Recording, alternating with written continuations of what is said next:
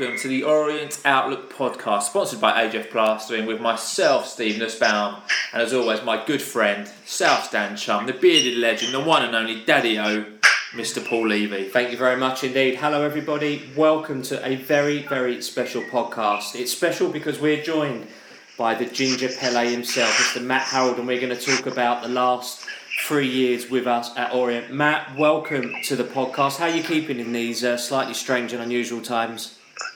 Yeah, right, chaps. Um, yeah, no, really well actually. Um, it's been. Uh, I think I've gone through every every stage they uh, they do in this kind of lockdown. I've baked banana bread. I've done five Ks. I've uh, I've done a bit of everything. Um, I've been out cycling, done a done a long ride today with a few of the other players. So um, yeah, I've gone through everything, but I'm ready for a bit of um, normality. I think, and I think it is coming down to that now. So I'm um, ready for it. And in, in terms of staying fit, obviously, how important is staying fit to you at the moment? If you're, I mean, we'll come to your future later. Um, but... no, it don't matter now, does it, for me? you know what? The first, um, the first, I would say, three weeks, I was getting up kind of seven o'clock, going over. I've got like um, a cricket ground with uh, with pitches there, so I'd I'd go there in the mornings and, and run and do, do everything we were being told to do, with a real thinking that the the season would come back um, eventually. So um, once it, the rumours came through about it maybe being curtailed earlier, you, have got to take your foot off the gas. So it, it just kind of like you just relaxed. You you done maybe some some different kind of things fitness wise and just relaxed a bit. But um, I know a lot of the lads uh, have been really on it. Obviously, Righty, he ain't stopped. So uh, I'm actually yeah. doing his workouts actually, and they're really oh, yeah? good. Yeah, Josh is like amazing. Like you, you know, you assume everybody's fit, but this guy is like different level fit. Yeah, it's mad, and it's, it's obviously a lot of like HIIT workouts, so yeah. it um, it can kind of really have a, a big impact on you. So, but I, th- I think a lot of the lads, like from what from what I hear, I mean, lo- loads of the lads are doing things, but it's just tricky because no one knows exactly what's going on, or, or at least we'll know kind of soon. But I think no one has known before that. So, mm. um, yeah, it's just it's just been a strange time. Yeah, so yeah, what you're alluding to obviously is the fact that we don't know when next season's going to start. So you know what you're going to need to do to keep fit yeah. off season well, for pre seasons. You don't come back like a yeah. Simpson, basically. Everything, yeah, exactly. Yeah, but I mean, everything I'm hearing is maybe September time. Um, I know the Premier League will probably finish in August, have a few weeks, and then maybe start again after after a three week break. And I, we're I, w- I would think that kind of the lower leagues might follow that. It's, but then you don't know about the crowds, you know. Um, the only thing, I mean, the amount of people who have, have gone to beaches and protests and stuff, there's, you know, there's, there's been a lot of people around. So getting a few thousand in a in a stadium, if the, if it's done the right way, I think maybe it's more of a possibility now than it was mm. maybe a month ago. So we'll have to see. But I don't know how, how the fans feel about kind of going to games with with this. Um, with this epidemic, so it's, it's a strange one, you know. Yeah, it'd be really interesting to see kind of what happens um, in the future. So before we start going through your three years at Orient, let's give a shout out to our sponsors who are AJF Plastering. They're an Essex-based plastering and rendering company. They cover all aspects of domestic and commercial work. They specialise in silicone colour render systems, and the best part is they offer 15% off for all Leyton Orient fans and staff. And Adam reliably told us today, and the whole world of Twitter, he was around Steve Embleton's house, and Steve Embleton kindly gave him a nice shout out on Twitter. So, for more information and for the best plastering and rendering prices around, you can email Adam at ajfplastering at outlook.com or you can visit AJF Plastering on Facebook or Big Ads LOFC on Twitter. So, starting at the beginning, uh, Matt, you've been with us sort of for three seasons. You joined us at the end of August, like a transfer deadline day from, from Crawley Town. So, tell us how, how did this how did this actually come about? How comes you left Crawley, and, and how, how did the Orient opportunity come about? Um, yeah, it was quite strange, really, because I took the last game for Crawley. I was manager for the last game of the season, and um, I we drew two two in Mansfield, and we actually played really well. What would I have been then? I'd have been 32. So, yeah, I took the last game, and then they tried to kind of convince me to, to take the job, um, to be the manager, and I was quite reluctant.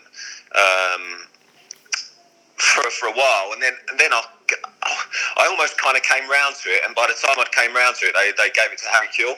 So um, obviously Liverpool uh, player legend. So started the season with with him and had a good pre-season, but he just he just wouldn't play me.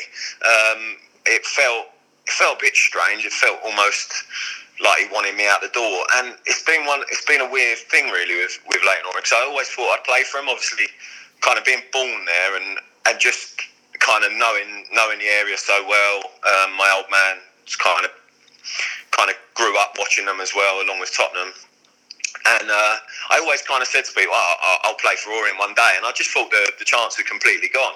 Um, and then they obviously came into in for me. Um, Lingy rung my agent, and um, yeah, I, I, I heard about it, and I was I was kind of still playing for Crawley in, in and out and, and doing well. So I, I, didn't think they'd let me go, but he, he, was fine with me going, and I would have pushed to get out, to be honest, um, and join Orient just because it was it, it's his club I've, I've, always wanted to play for. It's weird, and uh, yeah, that's how it came about. So it was it's funny how funny how after saying it so many times, it actually happened in the end, you know. And what were your first impressions when you arrived at the club? Obviously, the takeover had just gone through. Steve Davis was there. There were new players in the club. David Mooney had just returned, so there's a lot of activity. Yeah, what I what I got my initial impression was a really like friendly um, changing room. Like the lads just seemed uh, just really like really good good bunch. Um, it felt a very positive vibe. Um, I suppose they were winning, weren't they? So if you're winning, you start the season well. It, it, there was a real positive vibe, but I think that goes a bit deeper because obviously you had the change in ownership from the fiasco from before, which I'd always looked at from the outside, but not knew too much about. Um, so, I mean, watching the scenes was it the last game of the season where all the, play, um, the fans yeah. came on the pitch? Yeah. yeah, I saw things like that, and it just felt like such a new start, obviously, with the new owners and their connection to the to the club and everything. So that's another reason why I kind of was desperate to come.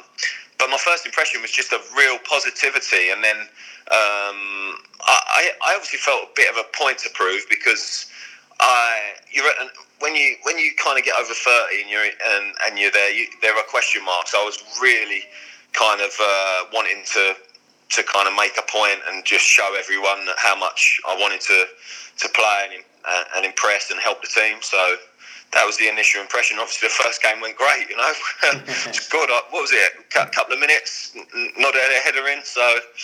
Um, yeah, yeah, it was a dream debut. We beat Guiseley 4 1, and you came on as a sub, and I think it was about three or four minutes, and a cross came in. Um, yeah. And it was one of those kind of trademark Harrold attacking the ball in the air back of the net, and you'd been referred to. Steve Davis had been talking about a plan B all along because it seemed Orient were very kind of pass it along the floor, not very physical. And in you yeah. and in within yeah three four minutes had scored your first goal. And we, we we won four one, and that must have been a great a great moment. To obviously that gets rid of all the early nerves or any pressure that's on you as a forward to score after four minutes on your debut. Yeah, yeah, exactly that. It was. Um, I've always had kind of quite good records at going to new clubs and. Um, and, and scoring or, or kind of really impressing uh, straight away. It kind of goes downhill after that. But um, no, it, um, it, it, was it was lovely because it, like I said, it was just one of them moments where I still felt a little bit of a point to prove, and to, to the punters and to, to your new teammates, you just want to hit the ground running, don't you? So I just um, that was that was really um, that was a really kind of great, ideal debut. Kind of had family in the crowd and stuff, and it, it obviously meant a little bit more because you know when you, you're born somewhere where um, a club is, and you you kind of watch them growing up. Not not every week, but here, here and there. You know, there's just that extra little connection. So mm. it was uh, it was lovely to see the ball um, go in the net. Yeah, it was it was nice for Joe Widdowson. It's his only cross he's given me in three years, so that was nice. So after the Guiseley match, I was just counting there. We, we put out of twelve games, we lost nine of them and drew three. You scored against Tranmere in in, uh, in a game that we lost two one.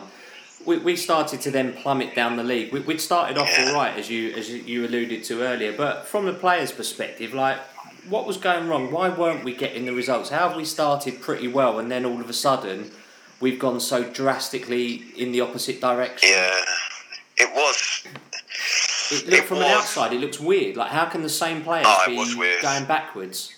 it was weird, and it was. You know what? I think I think you've got to maybe look at the fact the the, the club had come down, and it's obviously it, it kind of completely restructured the playing staff, didn't it? And I think we had a very good um, or, or a good enough kind of 11, 12, 13. But once the squad got a bit deeper and you're relying on, on kids, um, especially in important positions like centre half, in a league where it's just unforgiving. And the thing that I would say, which people, I think some people realise, is like the pressure in the National League for a Leyton Orient player, and like like um, kind of Bristol Rovers or Oxford when they've been in, in that league, is the pressure's far greater, and the other teams raise their game. Like, I know it's a cliche, but it is true. You do feel extra pressure. So I remember, I think we went and lost to Boreham Wood the next game, so that Yeah, Guiseley game, and we got we got completely outplayed and outworked and at fault. And I was in the change room after, and I think few of the senior, like Joby, said something, and I said something. I know I was new, but I just felt there was a bit of a lack of aggression and, and that side of of our game, which and in that league you had to have. Like you'd be better being ultra aggressive and horrible than you were being pretty and playing on the floor. I, think the ideal way is to play football. Um, people might think because of um, the way I play or, or whatever, I, I enjoy football. I enjoy playing the right way, but you still have to have the aggressive side. And I think um, we lost that game, and then we went to uh, we played Halifax at home, maybe, and we lost three 0 They had that big striker. Tom Um, Denton. Yeah, it was a Tuesday Denton. night. They battered us. And Matty uh, battered, battered, and I missed a header early in the game, which was one of the worst misses I've had. Uh, I'll say in my, my career, but it was just the three 0 at home, Yeah. and I think some of the the younger lads and as a group, we maybe thought, well, it took us, it took us, a, give us a big punch in the guts, and we'd lost George Elokobi and, and Josh Coulson. who were massive for us. You know that experience in centre half in that position in that league is just so vital. You can't really you can't really understand until you're in a dressing room and, and you've got um, that experience in that position how important it is. So we had uh, Michael Clark, who's a great lad, and will go on to have a, a good career, whatever level, and Jamie Sendles White, who's now doing really well at Crawley. Now, I just don't think they were quite ready, and I don't think as a as a group we were quite ready to to kind of um, go on, carry on winning. So. I'll be honest, that, that run was the worst run of my whole career in terms of how it felt because it just was not lit. Like you can say what you want, but it was the non-league, and we were just losing. It was just, it was just really tough. And if I'm honest, I think I, I really liked Steve Davis, but it, it just wasn't right. I don't know if it, it just didn't suit what Leyton Orient is, which is kind of working class, um, aggressive. You need that first off, you know, and then the rest of the, the football and that comes with it. And I just don't think it quite worked, but I don't think the injuries helped either. So Yeah, that was one of Um, the things that really, really sort of did him in. Really, is the fact that he'd lost two players, two key players, senior players in, in key position, positions. yeah. Yeah, I And mean, that- we were there. I remember at Gateshead at home, and I think we lost that one 2 0, and it was quite a bad night. It was a Tuesday night, it was horrible. Like you said, they were a lot more aggressive. And he, Yeah. with 20 minutes gone, he started tinkering with the formation. I think he played three or four formations in the first half, and you remember Yeah. thinking, like, he's gone. He's lost like, it. He's gone. And Yeah. so a week after, on the 14th of November, Steve was actually relieved of his duties, uh, and Yeah. Justin Edinburgh was appointed as Orient manager on the 30th of November. And obviously, we know, and we'll go through kind of Justin's story. But what was it first like meeting Justin? Did you know him previously, or was it first time? I you- I've played against his teams, obviously, and just kind of said hello and um, and stuff like that. I, I mean, he, he lives not a million miles from me, but I've never like had a chat with him or anything like that. But it was um, it's funny. So he came in, and I thought, I just thought, yeah, this is the right fit. Like that was the general feeling within the um, within the building. It just felt kind of right for everyone. Um, and I remember he, his first day he came in. I, I'd gone to do some kind of pre-activation in the gym, and I missed his first um, kind of rousing speech to the lads. Oh, Which, Matt.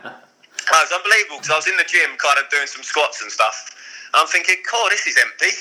Like, usually there's a few other kind of the older players in here. And then I get back and, it, and, and like everyone's kind of like fixated on Justin, kind of, and he was coming to the end of his speech. So I kind of shook his hand and went, "Oh God, I've missed you. I've missed your speech." He was like, "Oh, it was unbelievable. It was the best speech I've ever done."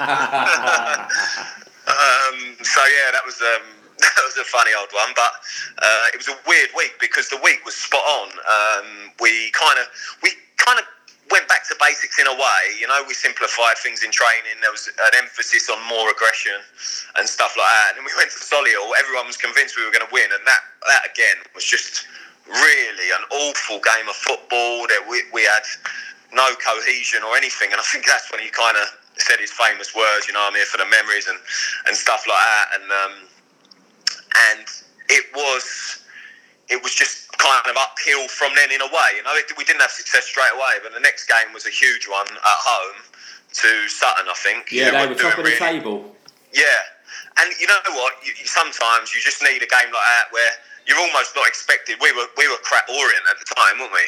Yeah. And we we, we were at home to Sutton. They were probably thinking, right, turn the punters against them because the crowd had turned a bit, and I, I don't blame them for turning at all.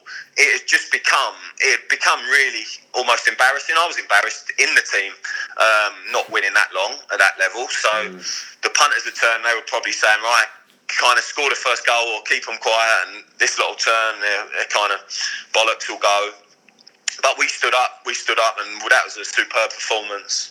Uh, Macca scored a couple, I think, early. I got one just after half time. So that was that. That kind of took the pressure off a bit. I think that like football's all about belief and confidence, and you know that just got a little bit back that we needed at the right time, and it and it, then the season kind of picked up from there, didn't it? It did. I mean, there were some really memorable games. Um, the FA Trophy was quite um, memorable as well, and obviously we'll come to going to Wembley a bit later on. But you scored with your first touch against Haringey Borough after coming oh, on as right. sub. Yeah. I was at that yeah. game. Yeah. We won that two one. Literally, get you went on for a. We had a corner, I think, and yeah, you came on and you headed in. Yeah.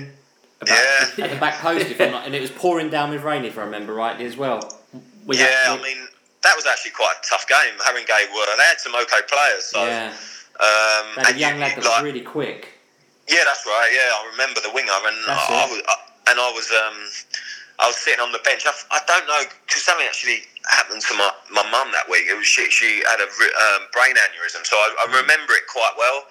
Like in the week, I didn't train or anything like that. Um, um, she's fine now, but it was a weird week, and I remember sitting on the bench thinking, "Cool, what, like." What's happening here? And then you just get on, score first touch, and then um, like the world's all right again, you know. Um, so yeah, it was it was a it was a funny one. We went there, and then I think we we finished the season quite strong, if I remember.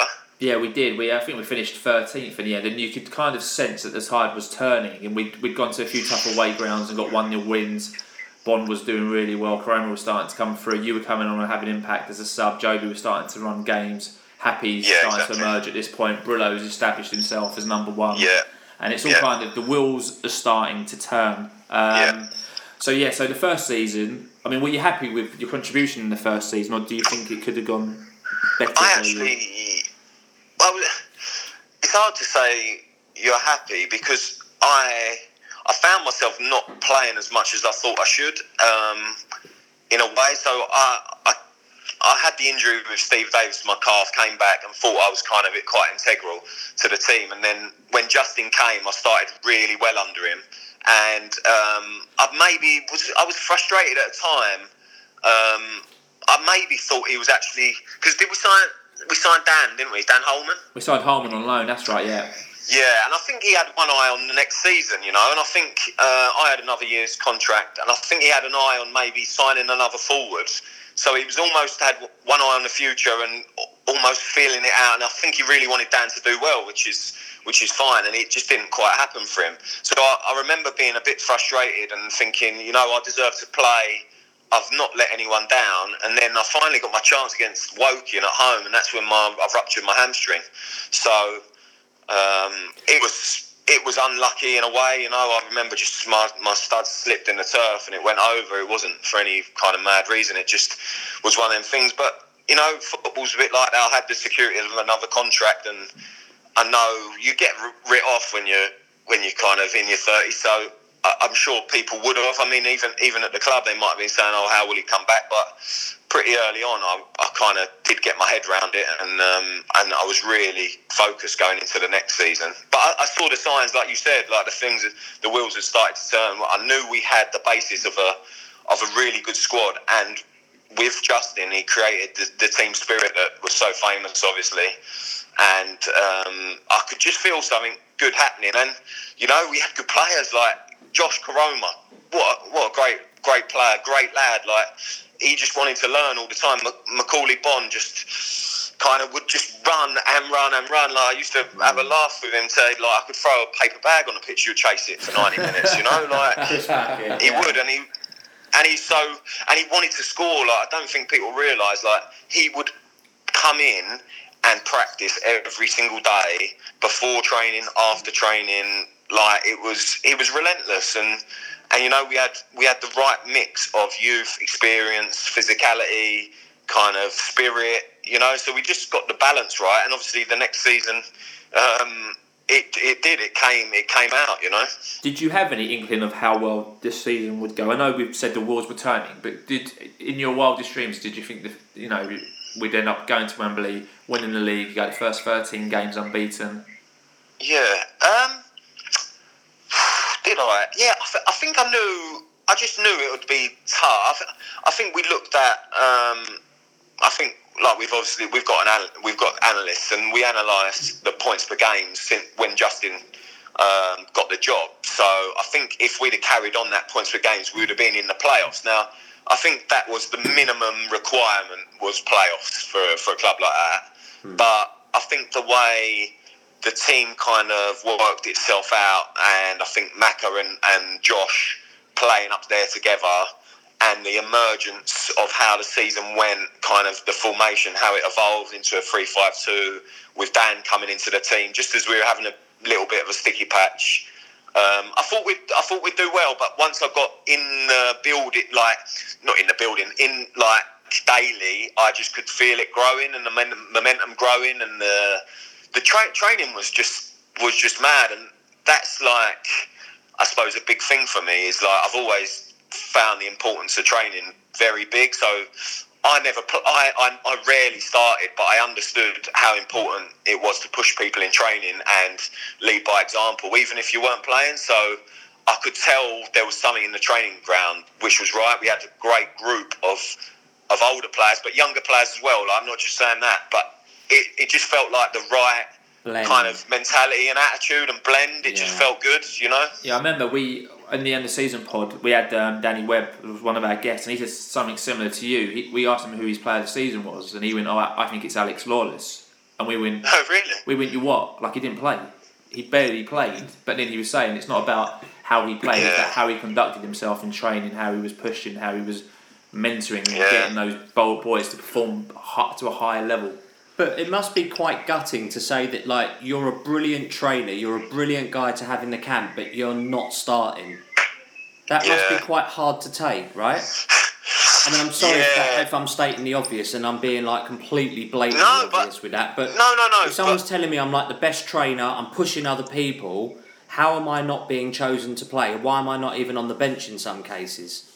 Yeah, and I think I'll be honest with you. If someone was saying that to me at 23 years old, I'd be um, looking to have a fight with them. You know, like that is that was my mentality when I was younger. So I remember I was at Shrewsbury and I scored in a game uh, on a Saturday, and we played Crewe on a Tuesday night. He changed the formation and he dropped me for the game, and I, I just could not get my head around it. So I kind of interrupted the team meeting kicked off. You know, like so you, you evolve as a as a player, as a person. You you gain experience. So I'm sure Lawsy, similar age to myself, would see the benefit of being in a in a successful group, which I was as well. You know, like there was there was one thing Justin done. He done it at we played we were playing Wrexham away.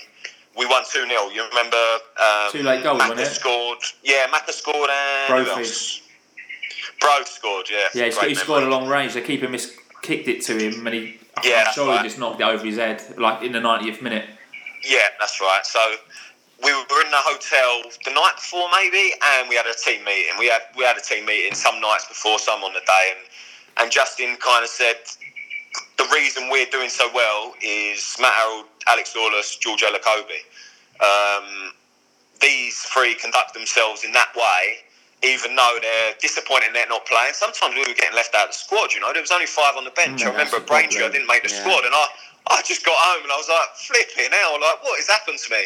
But I, I, I, like, it was mad. And I went to see, I went to see Justin, and oh, this is what I mean. It was just, it was honest. He, he just said, look, I've, I've made signings. I'm giving them a chance. Like, you back yourself to to eventually kind of get in the team, and I, I can't kind of I can't ignore you forever. And I was like, you know what, that is that is as honest as a manager's been with me in a way. Do you know what I mean? It was almost like, well, look, this is the situation at the moment. So, as I do sometimes, I go home, I write my goals down. I kind of was like, right, well, where do I go from here? I can either um, go this way or go that way. So I kind of got my head around it and just purely focused on um, on helping the team because like, you just know. like, Back to my old other point is like you just know if you're in a successful group, your, your life's better. Like everyone wants to start, but you, there comes a time where Macca's playing unbelievably well, scoring goals. Josh Koroma's there, so how can I realistically go in and say I should be starting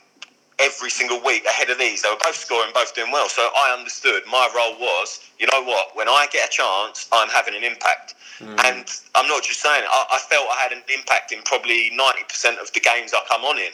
So that was okay. It wasn't the perfect role, but you know what? I, was having I was having an effect on in the game. So that's all you can ask. That's what you get paid for, isn't it? To get have an effect in the game. So I got my head around it, and um, that's all. That's all you can do sometimes. Like it is a squad game, and and it Yeah. and if you can help the team, you're helping the club, and then you're you're valued in your way. You know. Yeah, I mean, you were still getting the goals. You you know, you scored against Dover when we won 3 0. You scored against Solihull, again, winning 3 0. So you were still getting on the pitch. And in the Yeah. FA Trophy, again, you were being used uh, and started more. In the FA Trophy, you were also having an impact. You scored the winner against Wrexham away. You scored the penalties, we beat Wrexham away. Yeah. Then you scored a very important goal against Brackley Town. And I think, again, in that end of season podcast, Matt Porter said he thought Brackley Town was a turning point in the season because we were going through a bit of a blip. We were one down Yeah. at half time, if you remember. He was playing the 5 3 2, and we turned it around in the second half. I think you I think you equalised, and Coulson Yeah. may have got the winner, if I remember No, rightly. wasn't it? Happy Yeah, header. I knew it was a central Yeah, defender, right. and that seemed to be the re-spark that everyone needed. So you were doing you were doing fairly well. Did you find the FA Trophy was starting to cause a distraction? And we'll come on to Telford a bit shortly because that was a bit of an eventful game for you. But did you find the FA Trophy was starting to be a bit of a distraction? it wasn't a distraction. Me, I was that was me. That was the game time, wasn't it? So uh, I was. Um, I, I I used to banter the lads in the change room, calling myself the FA Trophy legend. Um, and like uh, I think Matt Porter, I, I walked past him after the the Brackley game. He started laughing at me. Like it, it was almost along the lines of.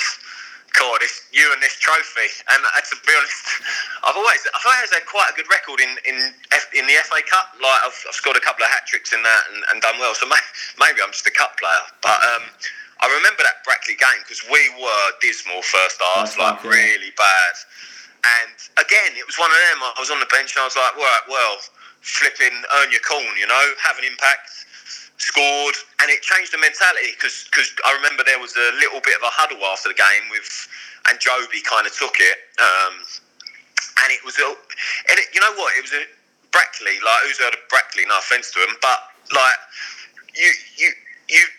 You don't think a game like that can really have an impact on your season, but it did because it just got you that feeling of winning and that smell of winning again.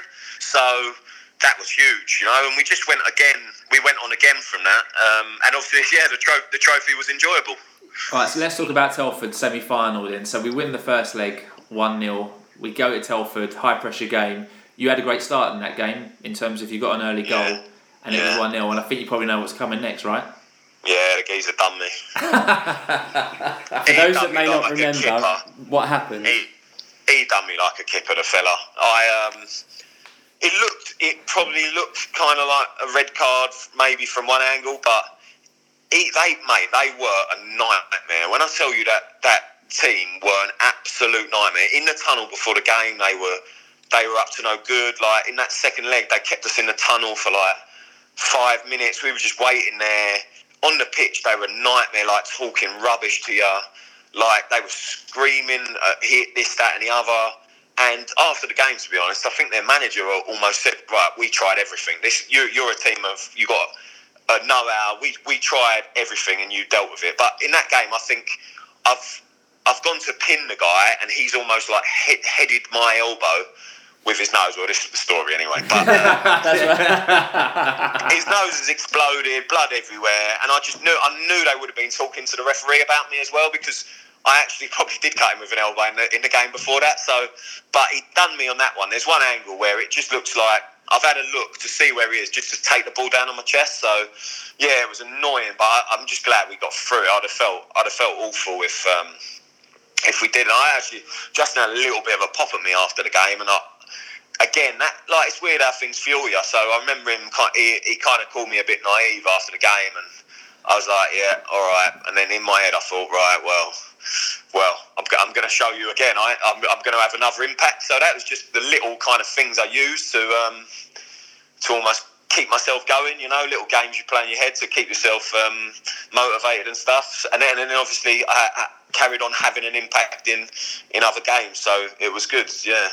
Nicely done. So let's start talking about the other games then. So business end of the season, we lost two one away to Bromley, and the pressure was really starting to get to get. Was that the game after that then? Yeah, the, the game after that was um, coming on to Halifax, and right, obviously. Right. Salford breathing down our necks, bit of pressure. Yeah. I think we had, I think we're about three games behind. So Salford, I think we're only a point behind, but we had a lot of games in hand. Halifax at home. Yeah huge game. We go 2 0 down um, just before half time. Koroma scores an absolute worldie uh, right. to bring us in 2 1. You come on, uh, last 10 minutes, we absolutely batter them. I mean, they're blocking yeah. every shot that comes in, their keeper's making some amazing saves. And finally, in stoppage time, I mean, I'll let you. T- I'll let. I'll let you tell the story, and you can tell the celebration story because that was an absolutely moment to remember. Yeah, no, definitely. So that was that was mad because that was almost I could feel the tension in the, the stadium and in the crowd, and you can sense it in the lads as well. You know, when you just think, right, do not fuck this up now. Like we're in a, such a great position. So I remember that. I don't actually remember the game too well. It's funny. I usually do. Like I've usually got quite a good memory, but I just remember getting on and thinking, right, do something. Just just flipping do something. So I. Uh, was it a corner came in yeah. and there was just it was like pinball in the box, wasn't it? Yeah. And then it came towards me and I got a kind of half a stud on it, and it's kind of half deflected and trickled in, and then. I've run off going mental, and then Dates has kind of run off in another direction. I think I hope he ain't claiming that goal. I'm having that definitely. um, and he like we've all just run and, and gone mental because although it was a draw, or it was just a you know a late late goals can do so much to to teams, to the mentality, to the kind of like spirit you've got, and and obviously that that was um, like my granddad passed away that week, and right, I was actually yeah. really really close to my granddad. He was like ninety six, but he was he was a proper legend. Like he he kind of attacked every single day, and he just he was just he just had that good kind of good mentality. So I was quite close to him, and it's just weird how you have moments like that on in times like that, and I thought I just thought something would happen, and it did. Um, it did in the end, and it, it's, it's, even I feel quite emotional talking about now because it's just one of them surreal kind of things where you think, "Oh, that one was for you," you know. So it was lovely, lovely moment, and lovely how it kind of was important in the in the scheme of the season as well. So Halifax, the Halifax game was uh, one. You know, we're obviously on the, the, rundown to the to the uh, end of the season, and we obviously didn't lose uh, a game uh, between from the Halifax game to the end of the season. So, how were you all feel, or how were you feeling in particular as, as we approached the last the last few games? What was the mood like for yourself? So, so what was Halifax? How many games did we have to go? Then? So we had Halifax, then we had Eastleigh at home, Sutton away. Harrogate at home, and then Solihull away, and then Braintree at home. So after Halifax, right. there was five games. Yeah. So then we had um, Eastleigh, and I remember I, I walked into the dressing room thinking I was going to start, and then we changed the shape. Like the shape got changed, and it was mad. We had, I think, everyone was fit.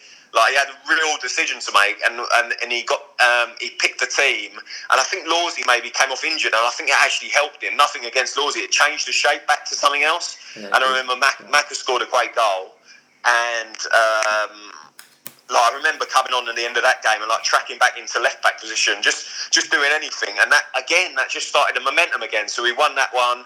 The next one after that was Sutton, Sutton. away. We won two one. Oh my god, Sutton away. Like when when I knew, I knew after that game because the fir- it was just hot. It, we had a terrible journey there that day. Like um, the coach got stuck in traffic. It was just a humid day. I remember it. The pitch. I've never played at Sutton before. It felt huge. It felt dry. They went ahead, and I just thought, oh no, like this. This is not good. Like I think Salford were winning or something like that. And then we obviously uh, Dan scores again, and then the ball goes back to the goalkeeper, and he decides to flick it up.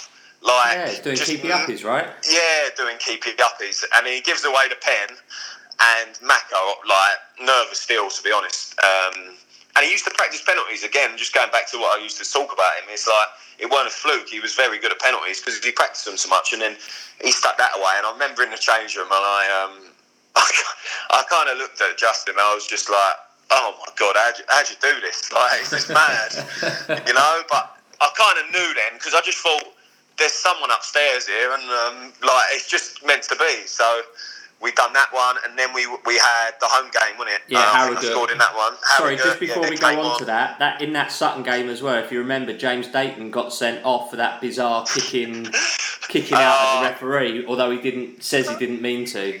Oh well, I'll tell you now, he did flipping mean to. I know. Knowing, knowing, we know that, Matt. I think we all know knowing that. what knowing what dates he's like, but um, exactly, like I was just, how can that flip happen? Like I sending off for throwing a boot at a ref, you, and then the goalie decides to flick it up. It was just, it was just like, oh, I suppose Crazy it's so game. non-league, isn't it? It's Yeah. so non-league, and but then we were um, at home to Harrogate uh, a few days yeah, later. hot day. Yeah, another hot day. Got an early goal from Course, and then you wrapped it up um, right at right at the death. And again, Harrogate were a tough team to play against and beat. I thought they were a good team. They're right up there now, aren't they? In that Yes. league, um, they had that little midfielder who's just like absolute. Pain in the ass, Yeah, uh, the captain. So I remember, I remember them quite well. I thought they were actually quite a good, good team, and, and I think we peeled one off the line then, uh, only one 0 up as well, didn't we? Um, maybe the guy, the guy went round the uh, round. Oh and then- yes, it was. I think it was Coulson. He, he Yeah. go around did Brill, and Coulson made Yeah, this that's right. amazing sliding challenge on the line to stop it from Ah. going in. Yeah, you're absolutely right. Great memory, Matt. Yeah, and then obviously I think I scored near the end um, from a corner. So corner, yeah. Yeah, so it was, mate, it was touching distance, you know, and then Solihull, who, who are a real horrible team to play against on a, on like a dry, bobbly pitch. That that was the most nervous I've ever been in a dugout, like sitting on the bench in a game. I just, I just was like, oh wow, because we knew a draw was enough, really, didn't we? Like with the goal difference and everything. Is that right?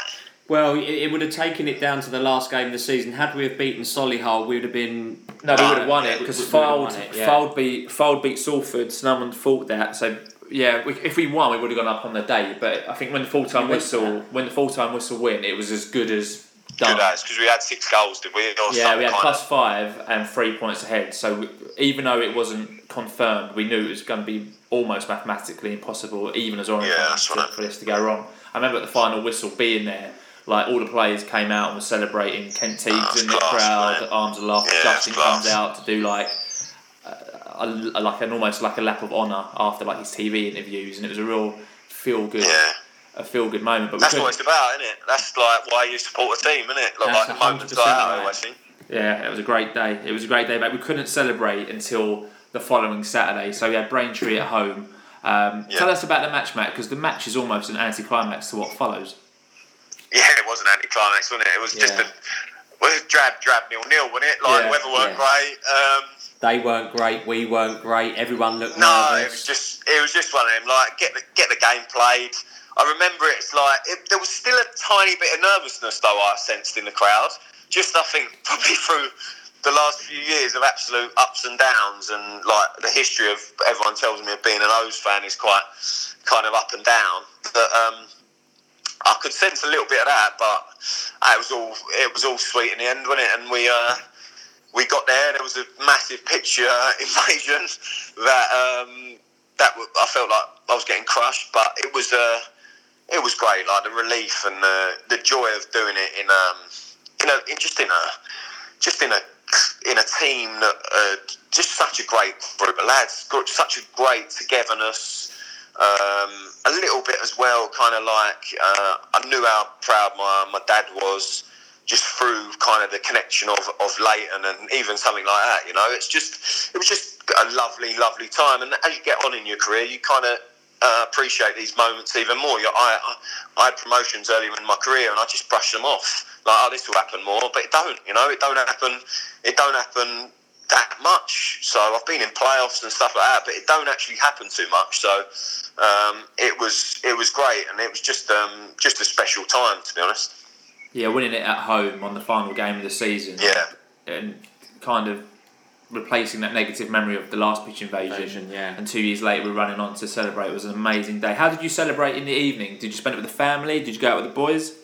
I um, we went up to the uh, to the ballroom, Hmm. and we had music on, we had drinks, we had everything, and uh, mate, that is what I live for. Like, I just love that kind of feeling after that, being with the lads, and um, I kind of like stayed there as long as I possibly could. Like, it's weird how like, some of the young lads they kind of they're quick to shoot off and kind of get ready for like we were going out that night um, in London and I think they shot off early. But I just like being there. I had my, winners medal on, um, and I had my missus, my kids. Like it was a great, it was a great moment, um, and we just kind of listened to music, got got drunk, and then I think I ended up walking through Leyton High Street um, with the family because I got a train back from. The, like I got chewed back from there to my mum and dad's house in Woodford with them, and uh, I remember going into a KFC and kind of started singing a few songs and stuff like that because there were some Orient fans in there. So yeah, just little little things like that kind of make the most of it, innit, you know. And then Well, the, the following night, I'm sure you probably don't remember this. Uh, st- well, you might do. The Starman Awards was an Oh, yeah? absolutely great night. We've you know we've seen the Great videos night. of all the players on the table. You're there holding Brillo, Yeah. arm around Brillo, and arm around Lawless, singing all That's what types it's of about, songs. But that, that, that is exactly like that is why you do that is why you do it. That's why you uh, that's why you uh, you kind of don't lose your head when you're not playing and you keep working hard on a Monday morning when you know the, the first team are doing a recovery session and you're you're having to kind of get 4k in of high intensity training. You've that's why you do it, you know. And I thought, cool, I'm enjoying this, so I'm I'm going to have a sing song with uh, with anyone who'll have a sing song with me. So uh, yeah, it was it was class. I loved it. Yeah. And to top that, and to add on to that, um, the club took all the players, or, or uh, the first team players, and the squad off to off to Spain for a little cheeky weekend away. And we were reliably informed that you were pretty much running that that weekend. Uh, yeah, I was. Well, obviously, as I got older, I, I became almost like social secretary. So I would, um, I wouldn't organise the stuff, but I'd go there and I'd kind of keep everything, everything going smoothly and make sure no one got away with wearing anything bad or, or anything like that. So yeah, I mean, I would, uh, I'd be in charge of that kind of things, and I, I do genuinely love the, the the banter and changing room kind of atmosphere and stuff like that. So. I made the most of uh, made the most of that holiday to to say the least, and um, and uh, it was a great it was a great little trip because like you you've just been so through so much, you know, with with your real good friends. Like that is the one thing about football that is is why it's so good. You know, you, you have a lot of lows, but then when you have highs, you've got to enjoy them. You know. Mm, because the highs are few and far between, but the lows Exactly. are plentiful. Yeah, Yeah. it did seem like a really close knit team. It seemed like everyone was just really kind of fond of each other, and you can see that on the pitch and under Justin's Yeah. leadership. But you couldn't Definitely. quite you couldn't quite relax though because you had the FA Trophy final still to come. Yeah, you had to wait for weeks to play it. very strange, very weird. So we've done it. I think we went away. Then we had, or we had a week, a week kind of resting. Like we lowered what we done. Um, then we had a week away, or, or the other way around. So we went away. Then we had a low week, and then we really cranked it back up. And I think the issue was maybe Fylde lost in the playoff final, didn't they? Yeah, they, Wembley. they played the week think- before Wembley, didn't they? yeah. And so, so obviously their fitness was maybe a little bit sharper, but I just think I remember I knew one of their lads, Monty, and um, he just said, "Oh, we just turned up today. Like, no, not fast." And like, I think you often play your best when you're relaxed and not um, Yeah. No too tense and stuff. And and we, but let's not get it wrong. We, we deserved to win that game. In like I think the second half we were excellent. I mean, I cleared one off the line, and to be honest, we went back to the Marriott in Waltham Abbey, and uh, Justin got on the mic and. Um, he kind of mentioned me. I was like, "Oh God, what we get? What's happening here?" And and he kind of said, "Oh, Matt Harrold had filed for a clean sheet." You know, so uh, um, so I thought, but you know what? That was that was lovely because I'll always remember that um, because it, it was almost like we had a good relationship, and it was like, you know what? It's great that he could could hammer me because if you give it out, you've got to be able to take, Take it. That's it, what, yeah. that's that's the rules, isn't it? So um, he he come for me, and I was like, that's brilliant. Like, fair enough, you know. But I, I do. To this day, I said I was doing my job because I was following in a shot, so um, Yeah. it weren't my fault. I, I think that was the moment where we knew it just wasn't going to be our day. They scored a, a world free kick. I think Wilson hits the post, and then JMB Yeah. strikes it, and it's going in, and then it hits your, your bum cheek, and then flies out the goal. yeah, exactly, exactly. So it was great, and it would have been. I mean, it would have made. It just would have been the best ever, wouldn't it? But you know, it weren't to be, and and the main thing was we we were back in the league. You know. Absolutely, it's a job done. I think as fans, we kind of, for us, it was disappointing to lose, but the main Yeah. job and the main aim of the season. I wasn't fussed Um, about the it's FA done. Trophy, truth be told. Been to Wembley. Wembley's not a friend of ours, unfortunately. We don't seem to hunt well there. Yeah, I know. Um, so whether we won it or not, the most important thing was I'd rather not have won the FA Trophy. I'd rather have not You rather won the league, yeah. won the league and not the trophy, rather than win the trophy and not the league. Do you know what I Oh, mean? 100 So percent, hundred we percent, got and it the everything right that way comes round. with it. Yeah, and everything that comes Yeah. with it, definitely. Absolutely, but unfortunately, um, we're going to go fast forward about two or three weeks, maybe a little bit longer. And unfortunately, Justin, uh, we lost Justin. Uh, Yeah. He passed away, sadly, collapsed, and and unfortunately, he, he didn't recover. So where were you? Because I know obviously these were the holiday times. All you players go away, different parts of the world. So where were you? What were you doing when you heard about this news? Because we know there was Uh, a, a conference call and everyone had to dial in. Yeah, so well, I mean, I first heard out there was a group um, like the boss now, Ross. He put it in the group that the manager had had um, a heart attack, and I, I was driving to Leigh-on-Sea. I think I was going for a coffee there, and um, I was I kind of pulled my car over, and I was like, What? I was like, what? Yeah. What? Like, it just don't make sense. And then my initial reaction was, well, a lot of managers have had heart issues, you know, mm. and it's just maybe a little while. And he looked healthy, didn't he? He looked good for his age. Yeah, He- really good. he, Really he, good. he was, and, and I rang, I can't remember, I think I might have rung Brillo.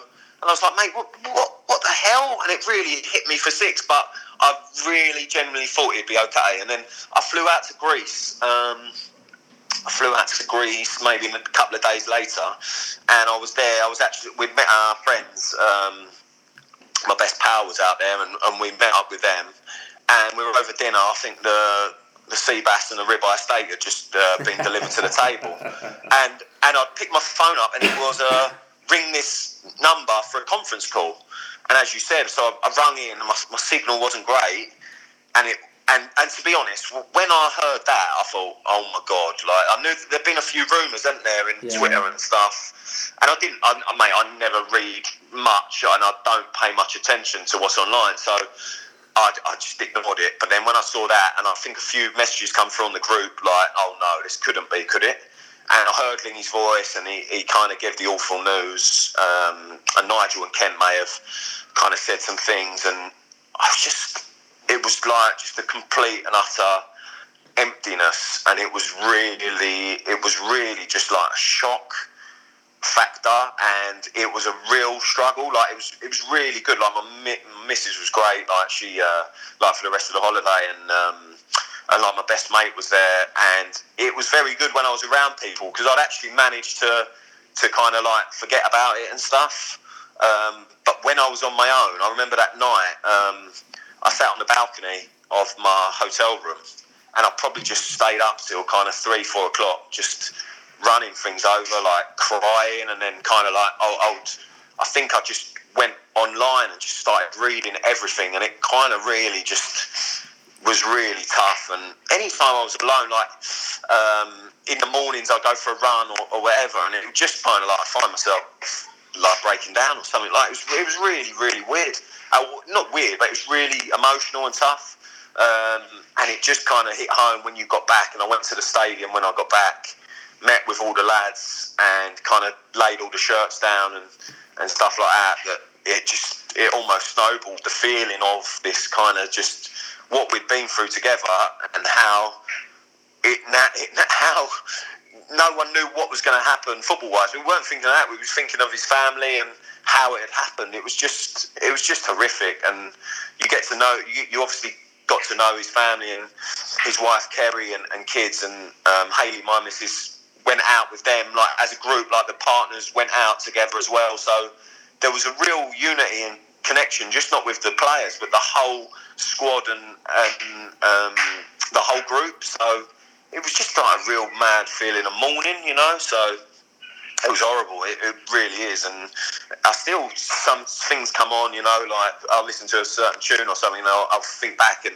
you do get quite emotional. So it was a really tough one, and I think I think the, the fans, like, I, I don't know how you two found it, but I'm sure you found it emotional as well. You know, I went to the ground on Sunday and I yeah. and I, I felt like sick like after I heard I was away on the Saturday so I couldn't go on the Saturday but I went on the Sunday and I got there and I just started crying like a baby like I yeah. I met a mate a mate there and then like his wife just had to comfort me for like five minutes while I was crying, in, cried in her arms it was ridiculous really yeah I mean just you just you just don't you're not expecting it like it's mm. just it's, it's really, just mad and it's really weird for us as fans because obviously we didn't have the relationship with him that that you guys as players and as staff did.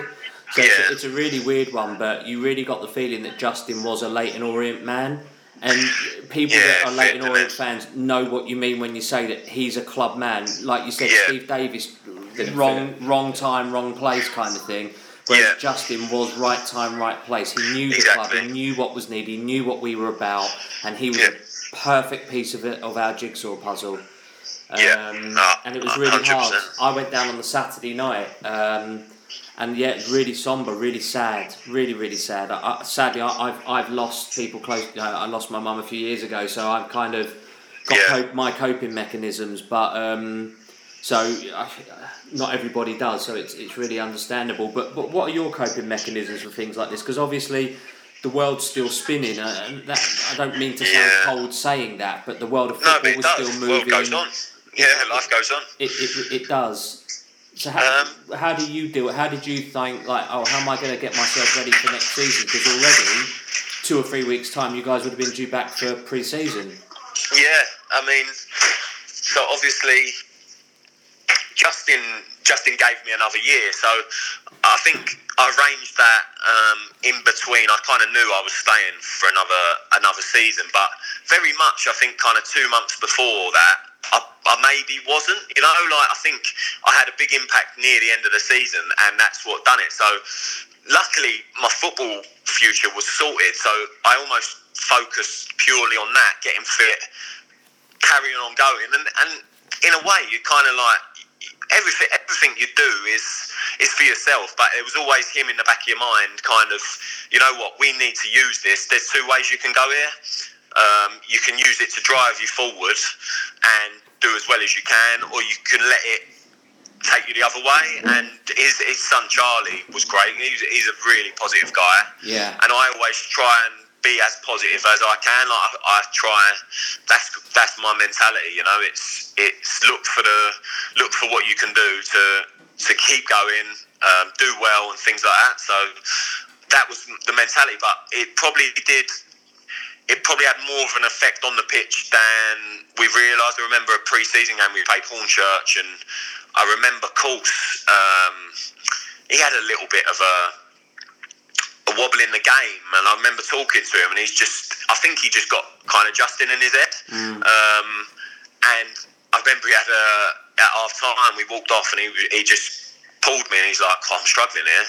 And I was just like, look, well, first off, don't worry about the game, but just like talk talk to me about it, get through it, get what you need to do, and like just you know just get through it. Um, one of them. So it was it was strange. The coping mechanism was probably go go out and run. Like I'm a big kind of advocate of exercise and stuff, so I kind of do that. That that's what keeps the demons away from me. So that was probably my way of coping. But then obviously um, going into the next season, it was all changed. You know, we'd lost someone who who led us into a great period, and then we were going into a new level. Everyone was so excited, and we didn't have our leader, so it was really, really surreal, strange, tough, weird. It was like everything. It was just so strange, and I think um, the season, the season's just been absolutely bonkers. I'm sure you must get that off all the fans and even the people you interview on here or or do the pod with. Is like it's just been an absolute surreal season, you know. You couldn't you couldn't write it really, could you? You couldn't have predicted it. So we started off the season. Obviously, it was difficult because obviously Ross um, sort of put his head up and and, and, Yeah. and stepped forward and said, "Look, I'll, I'll, I'll lead it on an interim uh, basis." But but everybody coming back to into pre-season a little bit, obviously, minds elsewhere maybe. But as you say, you know, running it around and getting back in and amongst everybody and, and, and talking. But at the start of October, uh, you got- that's really when you started to get a run in the team, and you got a superb away assist at Northampton. Cool, yeah. Was that was that me or was that Zidane? well, we've never seen you and Zidane in the same room at the same time, so Yeah, exactly. Yeah. Um, it could have been. no, that was uh, that was nice. I um, obviously I've played um, I played my whole career in the in the league, so I was just I was it was great to be back in it. You know, it was great to be away from Jacko, Jacko balls and Jacko kit. Yeah. Yeah. um, back it back in the league, and I was kind of really itching a, a bit. And I think I think the it's everyone, as everyone knows, it's been strange. I mean, uh, Ross kind of stuck his head up and, and went for it, having done it in the first season in the in the National League, and I, I think that was a, a really tough one. I suppose he would he would have learnt loads about himself in that in that process, and then I I actually think considering everything that had gone on, we, we were doing really well, and and this is where I'm sure we'll go on to the to um, Carl Fletcher. It's like we played Northampton, great away performance. Uh, Broth scored a great goal, uh, and obviously I I assisted him, and then we went to the Walsall at home, Yeah, Walsall home the Um, following Saturday. Yeah, won that one. won that 4-1. one. You scored Um, in that one. I, I, I managed to score in that one. And then we went to Grimsby away. Um, tough place to go, you know, like that old cliche, but it is. And we win 3 0. Is it 3 0? 4-0. Yeah. You're, you're, 4 forget, you're forgetting James Alabi's half right. Oh, half, sorry, half no, I should right. never, I should uh, never forget uh, Alavs, but um, he, he hasn't. no, no, yeah, blimey. Judging by social Uh, media, every other day it's a re- repost. Oh yeah, well, that, oh yeah, well, don't Love start him. me on social media, but um, him. um, yeah, so we win three games. You know, like it was all. It was just. It was surreal again, and, and Ross had made the decision to step away, and then we win three games, um, and then a, a change of manager happens. It's like the timing. The timing is just. It's just incredible, isn't it? I mean, and then we went to Plymouth away. Um, first game, Fletcher's first game, and they score a, basically a, a volleyball punch into a goal, and we're one 0 down. We were actually playing well at that point, you know. And I just we, we go down four 0 against a very good team. Like it has to be said, they were a very good team, but you know at nil nil when they punch your ball in, it, it don't help. No. And then I just I remember on the coach back, Right. and I just had this little feeling like, ah, this I don't know, like I just this this timing's not right. This timing's not great, you know. Um, and it turned out to be to be pretty true, didn't it? You know. But your gut feeling's usually always right. So, what were your first impressions of Carl when he joined the club? Like his his first his first sort of team meeting. Did he did he host? Did he have one like you know the Yeah, one he had of one. Justin's that you missed? Yeah. Um, Not to rub I it mean, they, they were completely, completely different characters, as you could probably tell from from the outset. But like that is um, again, and like like different Steve Davis as well. So I I had a chat with him because I actually um, he obviously worked at Bournemouth, and, and my best pal. Um, is the skipper at Bournemouth, so we had a little connection, and I'd actually played against um, Carl Fletcher a few times. So we had we had a chat, and then he came and he gave his um, first speech, which was good. It, it was kind of almost raising the bar. He wanted to aim for kind of like right. Let's you know we, we he, he'd watched us play, and he was like, you know, I believe in you lot. We can go to this level, and and we played Plymouth. It obviously didn't start great with that result. Um, and we trained, and training was really good. Like you could tell, he's a really good coach. Um, he'd obviously come from a Premier League club and had his ways. And then did we play Carlisle? Yeah, it was Carlisle at home in the first half. And we, I, we were I thought we were brilliant. Like First the half. first half. yeah. First half. Let's not get carried away. Yeah, first half. So I thought we were brilliant first half. Really, really Best good. football And- I've seen. Yeah, and and we should have probably been three 0 up, shouldn't we? In Yeah, that, Brophy in that It- first half was like a man possessed that left incredible. And we just lost four 0 and I thought, right, this is it. And the second half was tough. Physically, we'd had a tough week. We'd had Grimsby, Plymouth, and then we had Carlisle. Carlisle at home. Yeah. And I think we ran out of steam. And I think Fletcher after the game actually said he'd done quite a lot the day before in training, and he was like, "Look, I regret, I regret that." And I actually, I remember saying, "Look, I think there's loads of positives to take from this game." Um, but I remember the crowd actually were a bit. There, there was a few boos after because we hung on for a draw, didn't we? Yeah. And I think it was a little bit negative. And I don't know whether they kind of got him or, or what. I, I- that was the feeling I get. You, you sense things uh, uh, when you play a long time. And the feeling I got was, hmm, like maybe this just ain't right again, you know, as much as it was a really good performance. But then we went to Morecambe and um, I, I really expected us to win. We'd had a good week's training. Um, it, he was trying to implement things, and maybe in hindsight, he was trying to implement them too quick. Um, different different things and different training structures and stuff. So maybe that's like if you if if he's probably analysing where he went, he would look to that being wrong. And then we had a terrible journey up to Morecambe on the Friday. It was it was like an eight nine hour coach journey. Uh, got to the hotel and I think. There was something on at the hotel. The hotel was not like a, a calm place to rest, and then we went and it was Kevin Ellison's um, caretaker charge. So their players were obviously up for it. Um, I know Kev kind of just from playing against him, and he got his team going. And we didn't perform well at all. We were really flat, and it surprised me. I thought we'd go and win, and the grumbles then started picking up, and it was just it was just started feeling like the group had lost belief again. Where we built that belief up with Ross over the three games before that to a level where we kind of knew where we were. We were playing into me and off me and front foot and stuff like that. We were almost like, oh, we've lost belief again. And belief in football and confidence is is bloody hard. You know, once it's gone, it takes a while to get back, and it just the slippery slope started. You know, and I don't think he. I don't think the fans took to him. Um, you'd probably agree with that. No, yeah. After the Morecambe game, we obviously do a podcast every Sunday. After the Morecambe game, people wanted him gone uh, there and then. And you look at the fixture list, and then the next match is a an FA Cup game against a team well below you, and, and you're thinking, mate, if you don't win this one, you're thinking if you don't win this one, you've got like you are going to go here. But I think where Yeah. we lost a lot of fans, Matt, was around the fact that where we played amazingly well in the first half of Carlisle, the second half we were absolutely abysmal. It's like how do you Yeah. play?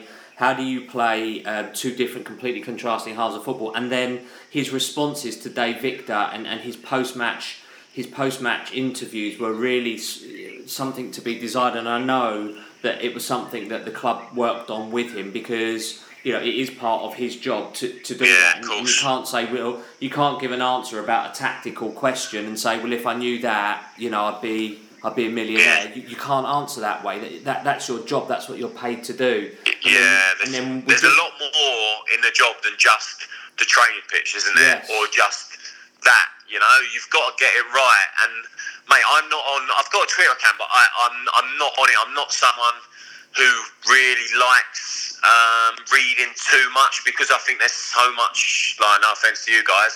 Um, Negativity. there's there's so much out there though. There is Yeah. so much out. There's so much opinion. Like, and I think things like this are great. But I think if play, uh, I don't know, if players or if it gets out too much and you start reading too much from a player's point of view, it's unhealthy. Absolutely. And you know, I think it's a platform for fans to have a little bit of a vent and get their opinion across.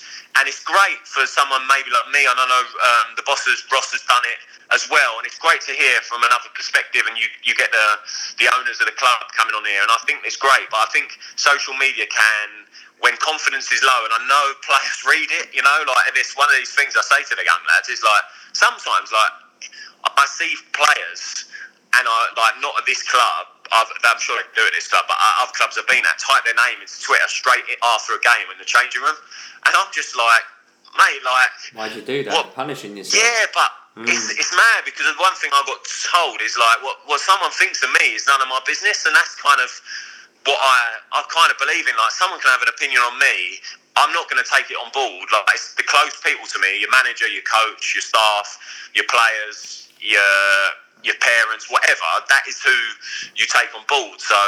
Um, but I, I got an inkling from the lads because obviously everyone's everyone most of the lads on Twitter. You get an inkling of fans um, what they perceive from managers' interviews. You just do, don't you? Like I'd be, I'd be silly standing here going, "Oh, yeah, we, we don't have an idea what they think." Of course you do. So that negativity almost starts the ball rolling, you know.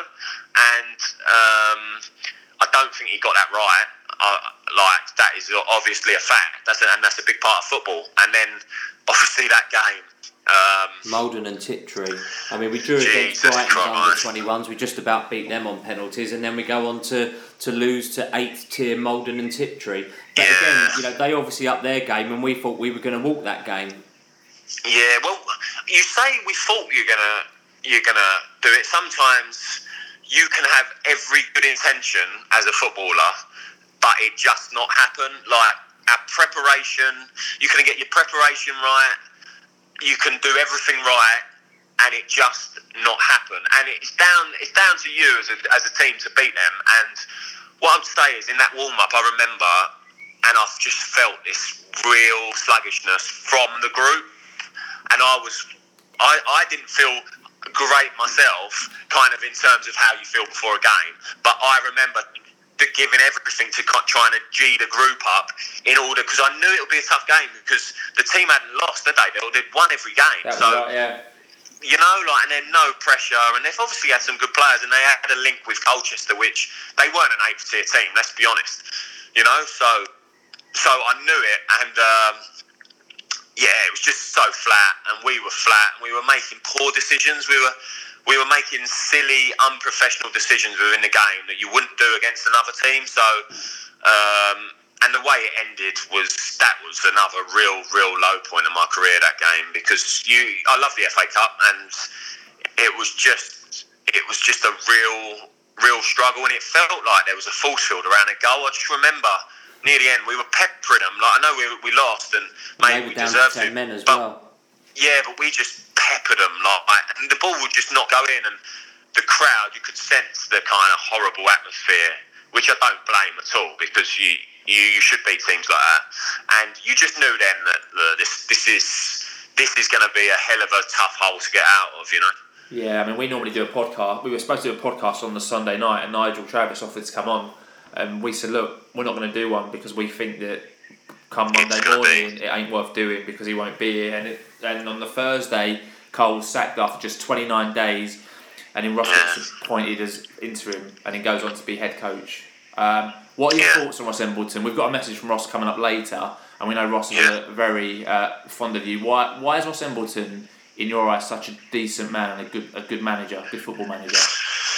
Well, I I obviously I didn't know Ross when I when I came to the club, but I kind of like straight away figured out he's a very good coach. You know, I've really enjoyed the sessions, and he he saw the game very clearly, and he, he's never played the game professionally, and that's quite hard, I think, for a lot of people to get over that fact. But I think sometimes if you work within football for that long, you pick up an awful lot, you learn a lot, and you have to learn. You know, so he would know tax more about football than me. Like there was, there was an incident in the game once we were watching, and he kind of pointed out to me something. And I'm I'm someone who loves football. Like I, I kind of like can't watch enough of it, but I, I see it from a player's perspective. And he just pointed something out to me, and it was just like wow, like yeah, that, that, like cool. Have you seen that kind of thing? So he clearly, it, like, it, it was obvious he saw it very well, and, and his foil to Justin was the kind of calmness and the the intelligent kind of like um, processes and the good information you got. So um, that was my initial uh, thoughts, and obviously throughout this period, which has been so kind of up and down this season, um, it's just it's just I think the right the right thing. I think there's obviously people with opinions or whatever, but he took the like steadied the ship in a in a very tough situation that we had in the summer and done it extremely well. I mean, you, have got to think after what we've happened and and everything. What what are the expectations? It's kind of like if you have a if you have a mid table finish, you've you've done well, and who knows what would have happened if kind of we didn't have that month with Carl. No offense to him, but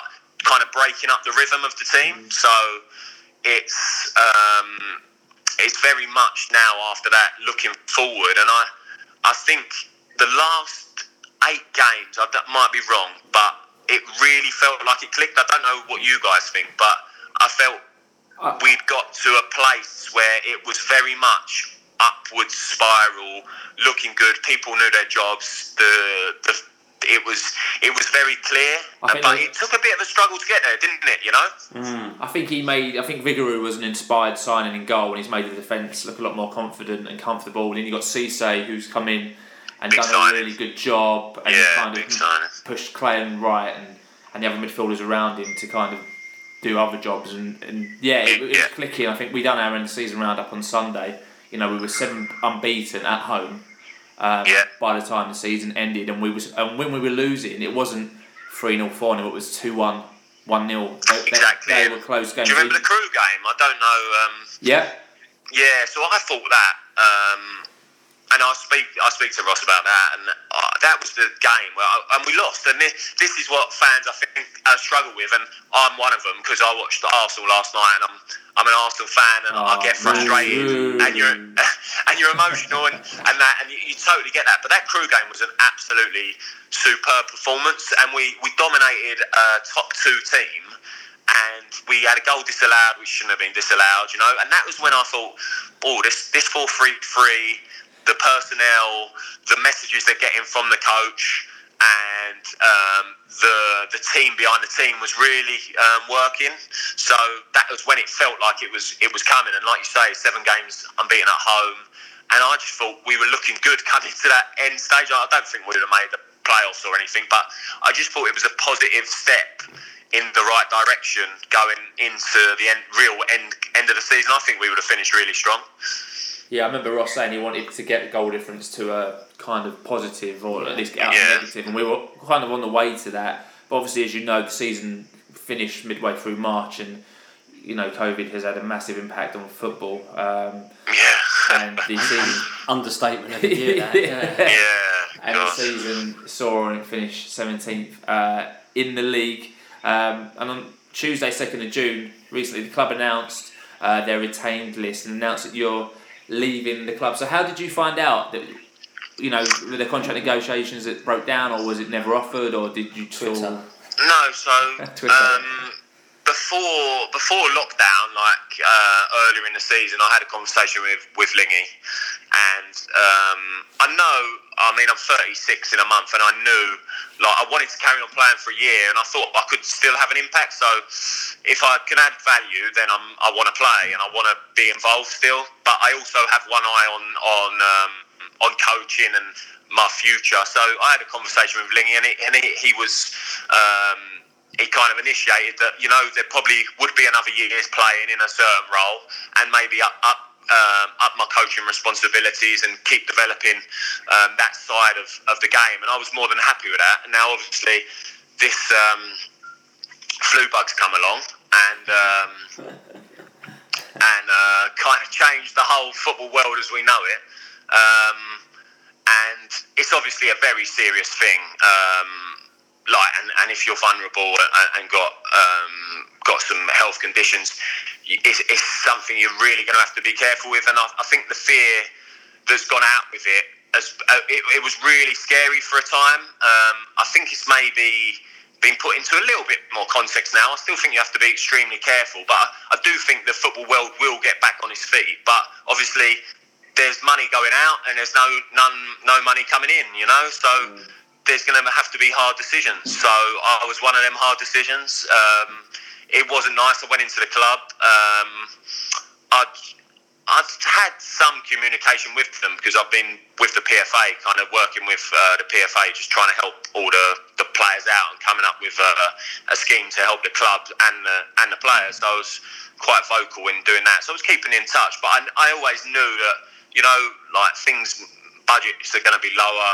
Um, there might be a salary cap, which I don't know exactly how it would work, but there are going to have to be kind of things. And I understood up the top end of the pitch, we've got quite a few players. So it was. Um, I knew it was a possibility. I'm not. I'm not stupid. It was disappointing because I, I still wanted to play and stuff. So, but it, you know, it was one of them. It was one of them decisions, and it was tough. Tough to take. I'm sure it was very tough for them to. Um, to kind of tell me in, them ways, but it was honesty. That's all I can ask of anyone. Like that's all. That's all anyone wants, isn't it? So, I had. Uh, I had a bit of a, a, surreal drive home. It weren't it weren't the nicest drive home, and then I uh, I had a little. I would say I had an, a morning of of mourning, um, kind of like being a bit kind of down and stuff. But it was very much kind of right, get yourself going again.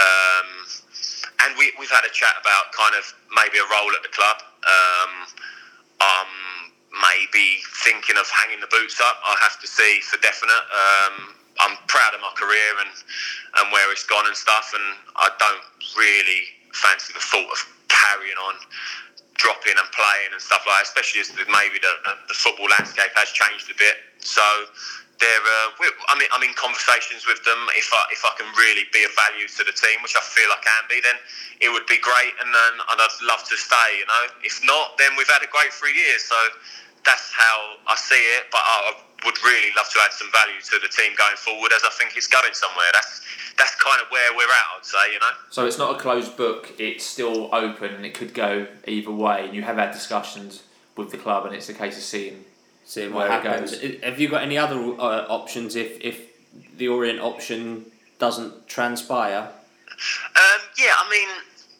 I've got I've got a fair few kind of contacts within the game and, and my agent. I've got some uh, like investments and, and stuff like that. Um, I've obviously I'm doing my A license, so I'm sure things would come up. But I mean, in an ideal world, I would I would like to uh, I would like to stay at, at, this club and kind of develop that way, and, and, and as I said, kind of help um, the team. So I uh, I always think I'll be okay. Like that's just kind of how I how I think um, in whatever.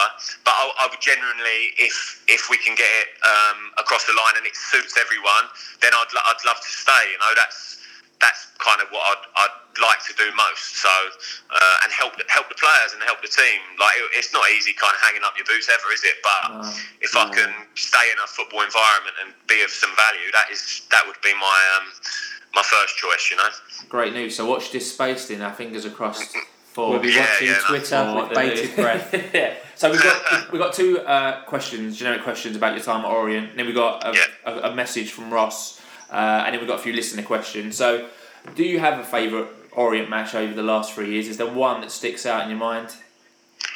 Um, it would have to it, it, it, would have to be the Halifax, I think. I, I, I would say my debut because that was like Comes that was just great, and I've, I've actually got the photo because the photo was in um, was in the, the tunnel, and my little boy's got that photo on his wall, kind of me wheeling away, uh, arms out, you know, classic uh, pose after a score. Um, that game and, and and the Halifax, just because the emotion involved and stuff. Um, and that, so they, I would say them two games really stick in my mind. And what's your favourite goal? Favourite goal would be, yeah, it would be the Halifax yeah. half a yard scuff deflection. um, I suppose it'd be that one again. Yeah. yeah, that was wicked. And the way you ran off and that was basically yeah. just a massive bundle by the uh, by the dugout. Amazing. Ross Embleton, the third outlooker, sent us a small message uh, for you. He just says, "What I like about Matt is he looks at people more than just football and likes to know about you and how you think and what you want. He's a top man. Well, that's that's really uh, yeah, that's really nice. Yeah, I mean, I suppose that's um, something I see as being just vitally important. Like I just think. Um, it's, it's nice to, to get to know people and look a bit deeper into people and try and connect with them. And make see what makes them tick, but ultimately uh, make them feel good. I think that's just uh, sometimes it's an under, undervalued thing, isn't it? Yeah, absolutely. It's a, it's It's a great human podcast thing. you got, guys. By the way, just to let you know. Thanks very much. Motivational speaker over here, Mr. Harrold. Yeah, I know. Yeah. um, Josh Coulson said, ask him about the Christmas fancy dress. Well, um, There's a story here. Come on. Well, what year? Well, first year. Um, don't know if this could go out, but I'm It's gonna, a family I'm gonna friendly go podcast, Matt. We probably should have said that at the beginning. Yeah, well, it was. Um, Ma- Matt, take us there, mate. Let's go there. Come on. oh, I was a sanitary towel. Really? Yeah. Um, I don't even know where So- you get that sort of a costume. yeah. Well, yeah. It was. Um, it was on a dodgy website, but yeah, it was. Uh, it was a sa- it was a sanitary towel from a bad time of the month. So um, yeah, it got some. Uh, it got some pretty uh, bad. Uh, not bad. It got- it got a good reception, and um, so yeah, that was the first year. Went as one them, and I actually had to be a bloody hanky. I had to convince the club I was a bloody hanky at one stage. um, the second year, I went as uh, Eddie the Eagle, and I went into a, a, a cafe in Leeds and kind of like shouted out, "Does anyone know if there's a ski slope round here?" I thought it would make everyone laugh, but it, no one even uh, Bad an idea. kind of batted an Yeah. eyelid. And then the last one, I went as David Campese, full taped up, six inch studs, uh, like two inch studs, the whole lot, and we were doing scrums and line outs through the middle of Manchester. So, um, three three little insights there to the Christmas booze. There you go. Some ideas for those that might need them. Yeah. Um, so we got quite a number of fan questions. Um, lots of people obviously naturally asking about what's next for you. Is there a chance you could be a coach at Orient, or will you carry on playing? We've obviously we've obviously covered that. Um, on one of the forums, um, Thor asks, he says, uh, Matt, football dressing rooms are notoriously funny places with banter, wind ups, and pranks. What's your funniest experience in your career, and what was the best one while at Orient? Thanks for being an O. Um, Come on then, the mayor of So- Banterbury, give us give us the best ones. That's, that's a hard one because I never think things sound that funny you know, like when you when you retell them. I suppose growing up, the one um, I went to Brentford as a um, as a kid, and one of the older players done a, a it, um, this is going to be two terrible stories, but done a shoe, done a number two, and put a little bit in everyone's shoe. Oh. Um, so that, that was one of them. And then I'm sorry, I know this is shit banter, but someone actually at uh, Orient done one of them in the shower and kept it a secret for the whole time.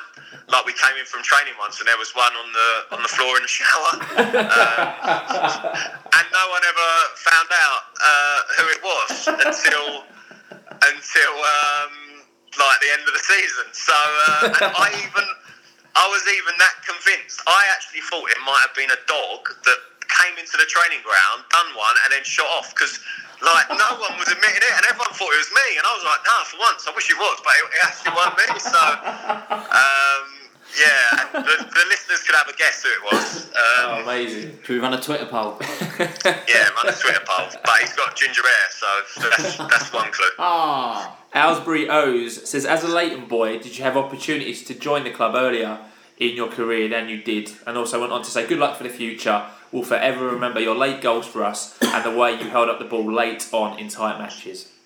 Oh no, great! I appreciate them uh, them messages. Um, well, yeah, I can't. It might have been Lingy who was manager. So when I left um, Brentford as a kid, I went to Yeovil, but there was an opportunity maybe to go to to Leyton Orient. I don't know if it was um, him as manager or someone else, but it, it didn't happen. But as I said, it was weird how I always I always just thought there was just something um, in me that I always thought, oh, I always think I'll play for him. And, and as I said, I thought that the time had gone. I thought I'd probably end my career at Crawley the way things were going. But um, yeah, uh, Kill, Kill got me out, and I, I did become an O in the end, you know? It's funny how it happens, isn't it? yeah, life's funny like that. Top of the Yeah, JES on the forum said, what was the best goal you scored over your career and the most important one for the O's?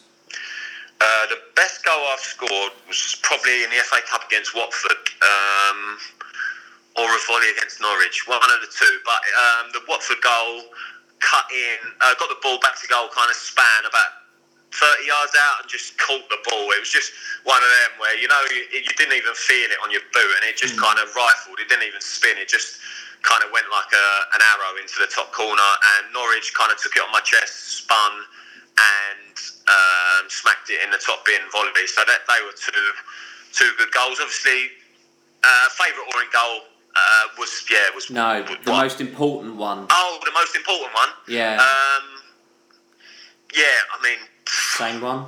I mean, you I tell me. Probably the Halifax. Yeah, I think Halifax. I think if we lost, if we, if we had lost that game, I think it could have might have Yeah. gone slightly differently. Anarchy.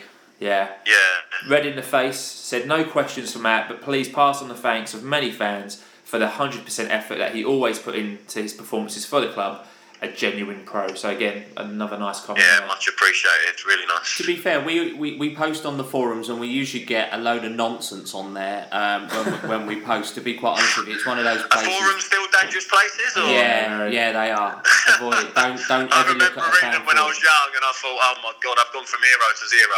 Yeah, in the don't don't of do that. weeks. Don't don't look. But actually, every one of these was actually come back with the post with a, with genuine questions. One guy said, one of the admins of the forum said, um, "Could you go around his house and sort out his guttering because he's only five foot five with Cuban heels?" I didn't put that in.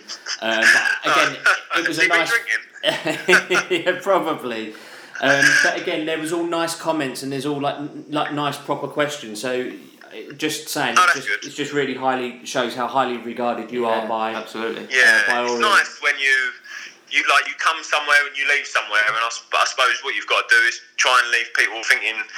First off, you're um, you're a good pro. You gave your all for the for the club. Second, I suppose that you had an impact and were good. And then third, like if if people can think you're a half a decent bloke, that's always a bonus, A isn't it? You know. Yeah, absolutely. Um, where do we go from here? Steve Castle on Twitter, Steve underscore Castle eight said, "Will you come and play for me next year at uh, Royston Town?" I'll leave you to Uh, connect with him and have that conversation. No, Yeah, I mean, um, I know Steve. I played when I when Brentford signed me from Grays. He was there, and uh, he was a great bloke. Um, and he's a he's a proper legend, isn't he? I used to speak to Ada um, about him. Uh, He's a he's a real one of the best ever, isn't he? Yeah, he's, he's he's very highly regarded at Orient. Yeah, he came in to us in two spells. His first one, and then he went to I think it was Plymouth. He left us to go to. Oh, or it's Yeah. Newcastle, something yeah, yeah. And Yeah, then he came back. I- he wasn't the same player uh, when he came Yeah. back to us, unfortunately. I th- I yeah. So I mean. Rightly. Um, I'd have a chat with Ada every Saturday morning on an away trip because me and me and Brillo, who'd room together, would uh, would kind of get up earlier than all, the others, and Ada would be down there. Um, he'd be having sixteen rashers of bacon and sausage and hash browns in the in the in the normal buffet, and then we'd go into like the players one and and have a healthy food, and we'd, we'd sit and have a have a coffee and kind of talk for an hour, and he, he'd always because he's a fan, obviously, he'd always. Um, talk about Steve, and I obviously knew him, um, and I- I only knew him very briefly, but he, yeah, he was a great guy. But to answer his question, um, yeah, if you can get to a certain figure, I'll, I'll have to think about it. All in Ginge. Uh, this uh, I'm not sure if did you play for Ridgeway Ro- Rovers back in the day? Yeah, Yeah, kid, right. Yeah, so we, yeah.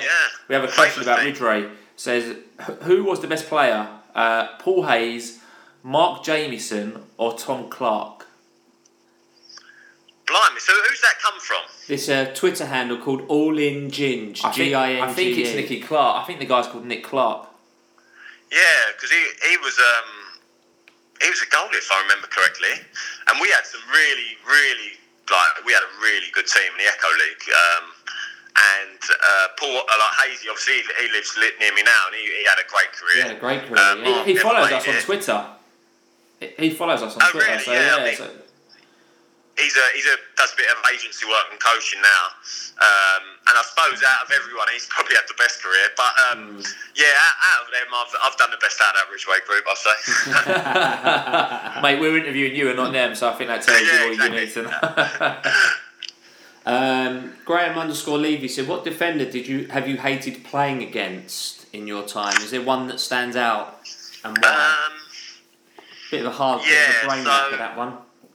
Yeah, I mean, in I played for Southend. I pretty uh, pretty uneventful, well, eventful rubbish spell there, and um, in that, that season you played against some good players. So Darren Moore at West Brom, he sticks in my head as being um, a real real tough opponent. Uh, opponent. Um, Curtis Davies was good, um, but in the lower leagues, I there was a player who played for um, Aldershot.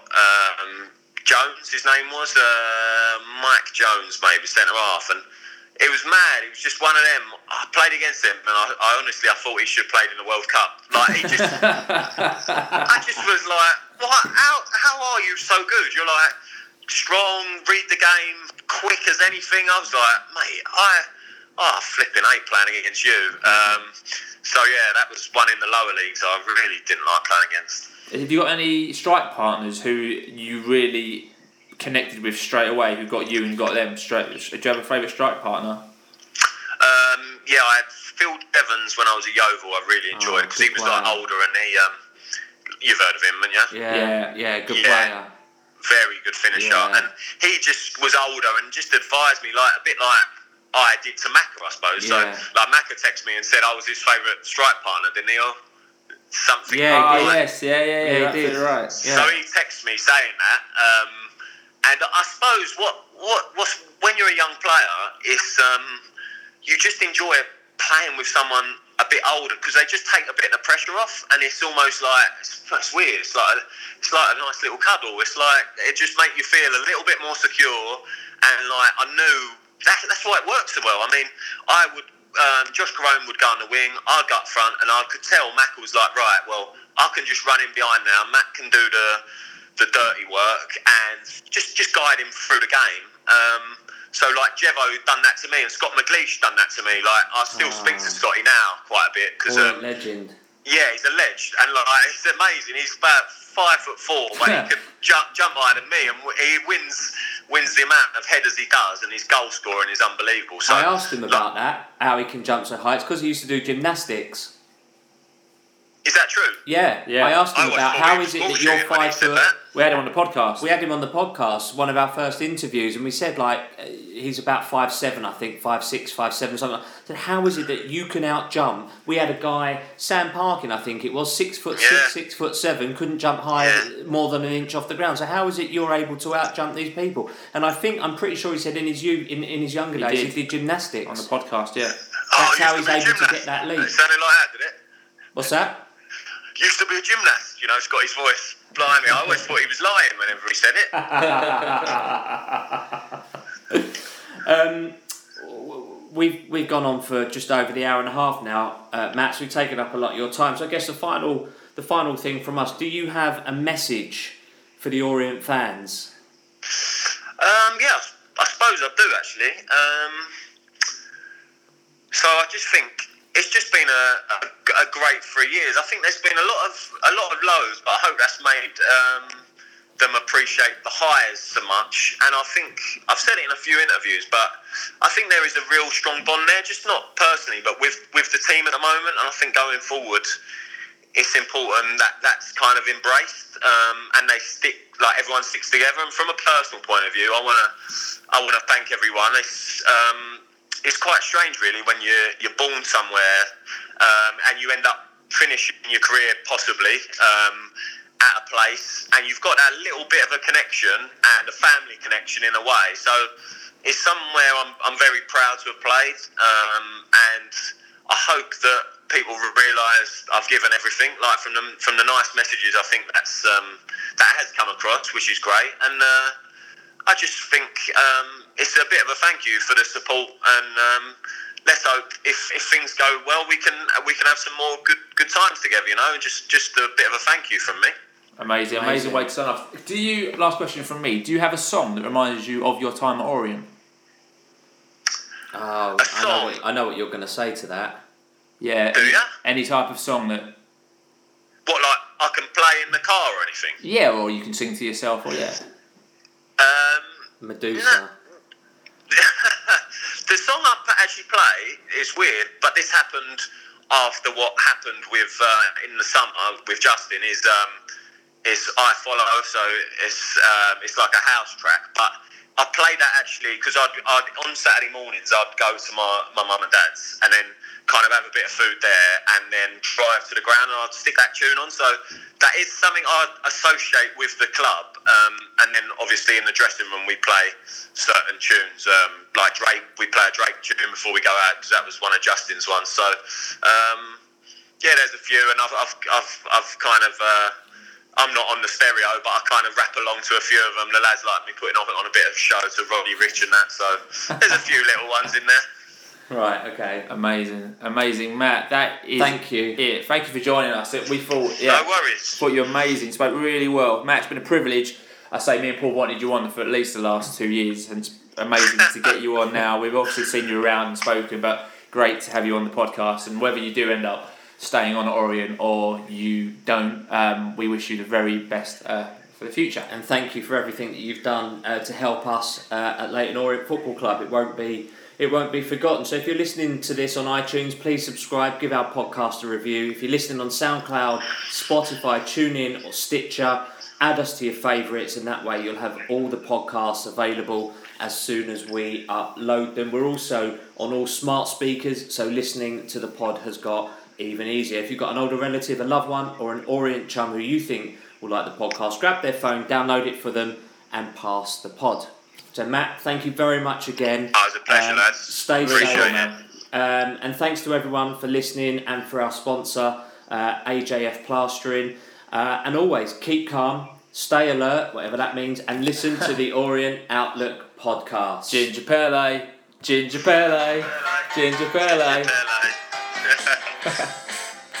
Wicked.